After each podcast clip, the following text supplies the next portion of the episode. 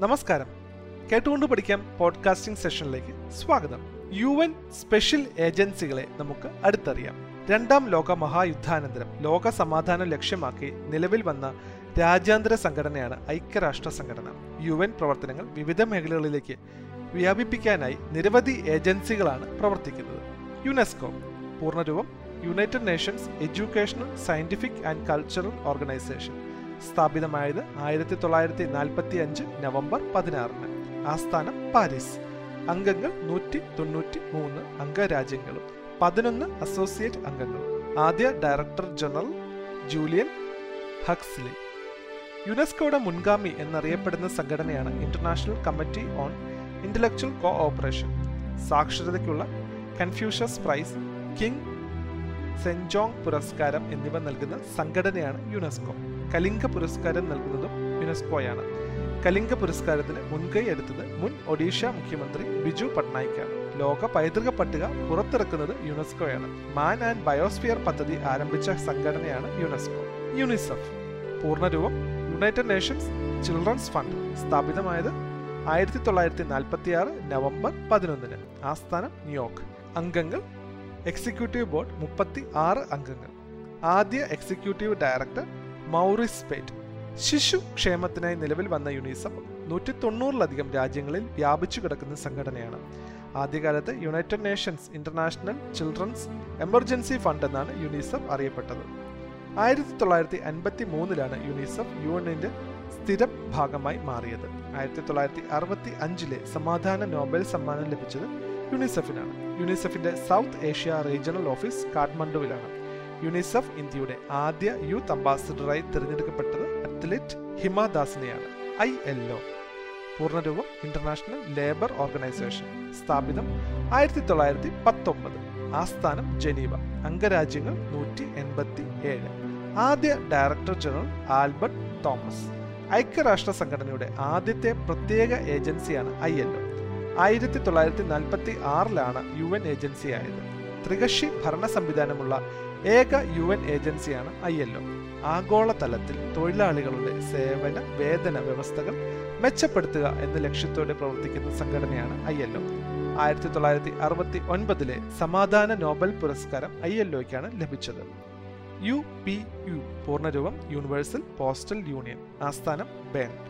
സ്ഥാപിതം ആയിരത്തി എണ്ണൂറ്റി എഴുപത്തിനാല് ഒക്ടോബർ ഒൻപത്. അംഗരാജ്യങ്ങൾ നൂറ്റി തൊണ്ണൂറ്റി രണ്ട് ഔദ്യോഗിക ഭാഷ ഫ്രഞ്ച്. ആയിരത്തി തൊള്ളായിരത്തി നാൽപ്പത്തി എട്ടിലാണ് Universal Postal Union U N പ്രത്യേക ഏജൻസി ആയത്. യു പി യു സ്ഥാപക ദിനമാണ് ലോക തപാൽ ദിനമായി ആചരിക്കുന്നത്.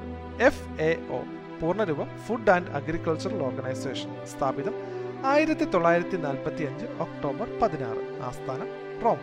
ആപ്തവാക്യം ഫിയറ്റ് പാനിസ്. ആദ്യ director general John Boyd Orr F A O സ്ഥാപക ദിനം ലോക ഭക്ഷ്യ ദിനമായി ആചരിക്കുന്നു. ആയിരത്തി തൊള്ളായിരത്തി എഴുപത്തിനാലിൽ ഭക്ഷ്യ കാർഷിക സംഘടനയുടെ നേതൃത്വത്തിൽ ആദ്യത്തെ വേൾഡ് ഫുഡ് കോൺഫറൻസ് നടന്നത് റോമിലാണ്.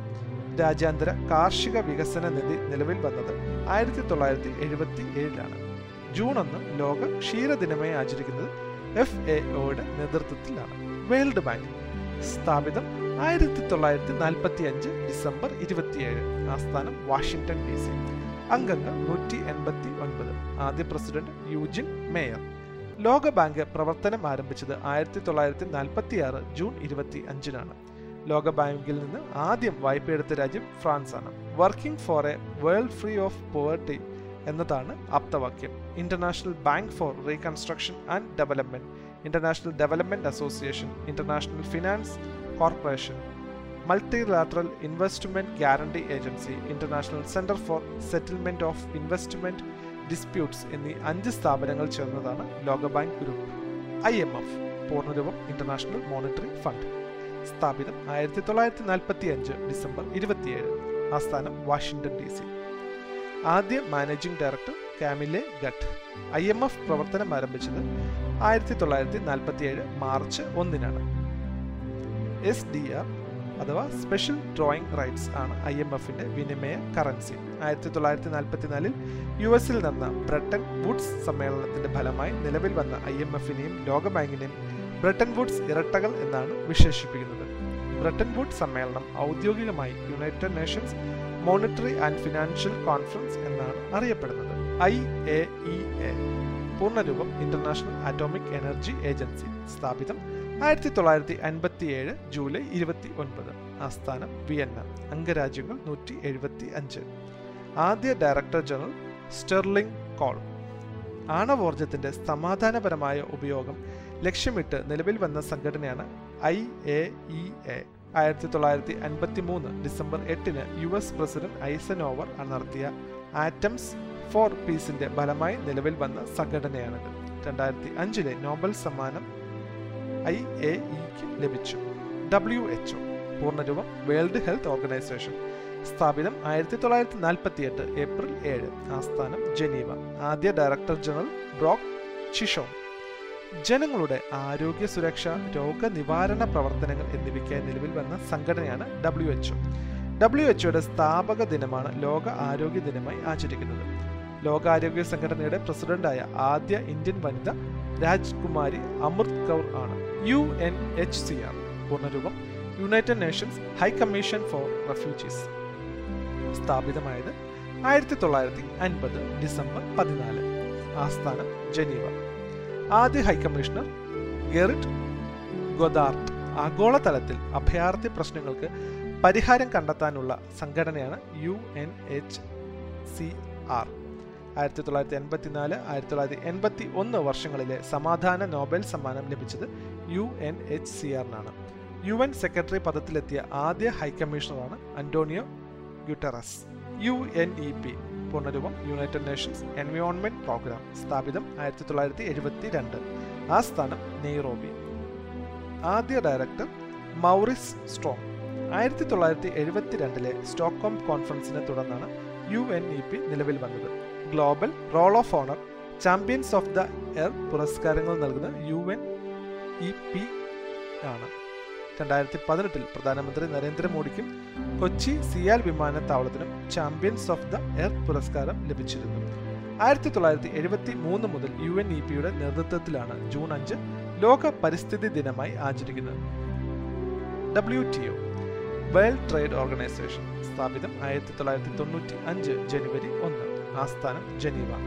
അംഗങ്ങൾ നൂറ്റി അറുപത്തി നാല് ആദ്യ director general Peter Sutherland Marrakesh ഉച്ചകോടിയുടെ ഫലമായി നിലവിൽ വന്ന സംഘടനയാണ് W T GATT General Agreement on Tariff and Trade ആണ് ലോക വ്യാപാര സംഘടനയുടെ മുൻഗാമി. ആയിരത്തി തൊള്ളായിരത്തി നാൽപ്പത്തി ഏഴ് ഒക്ടോബർ മുപ്പതിനാണ് ഗാട്ട് ഒപ്പുവെച്ചത്. ആയിരത്തി തൊള്ളായിരത്തി നാൽപ്പത്തി എട്ട് ജനുവരി ഒന്നിന് കരാർ നിലവിൽ വന്നു. മറ്റ് യു എൻ പ്രത്യേക ഏജൻസികൾ. ഇന്റർനാഷണൽ മാരിടൈം ഓർഗനൈസേഷൻ ആസ്ഥാനം ലണ്ടൻ. ലോക ഭൗതിക സ്വത്തവകാശ സംഘടന ആസ്ഥാനം ജനീവ. രാജ്യാന്തര ആഭ്യന്തര വ്യോമയാന സംഘടന ആസ്ഥാനം മോൺട്രിയോൺ രാജ്യാന്തര കാർഷിക വികസന നിധി ആസ്ഥാനം റോം. രാജ്യാന്തര ടെലികമ്മ്യൂണിക്കേഷൻ യൂണിയൻ ആസ്ഥാനം ജനീവ. ലോക കാലാവസ്ഥ ശാസ്ത്ര സംഘടന ആസ്ഥാനം ജനീവ. ഇന്റർനാഷണൽ ഡെവലപ്മെന്റ് അസോസിയേഷൻ ആസ്ഥാനം Washington D C. U N Industrial Development Organization ആസ്ഥാനം വിയന്ന. യു എൻ വിമൻ ആസ്ഥാനം ന്യൂയോർക്ക്. ഐക്യരാഷ്ട്ര വ്യാപാര വികസന ചർച്ചാ സമിതി ആസ്ഥാനം ജനീവ. ഐക്യരാഷ്ട്ര സംഘടനയുടെ വിവിധ സ്പെഷ്യൽ ഏജൻസികളെയാണ് നമ്മൾ അടുത്തറിഞ്ഞത്. പുതിയ വിശേഷങ്ങളും വിവരങ്ങളുമായി അടുത്ത പോഡ്കാസ്റ്റിൽ. നന്ദി.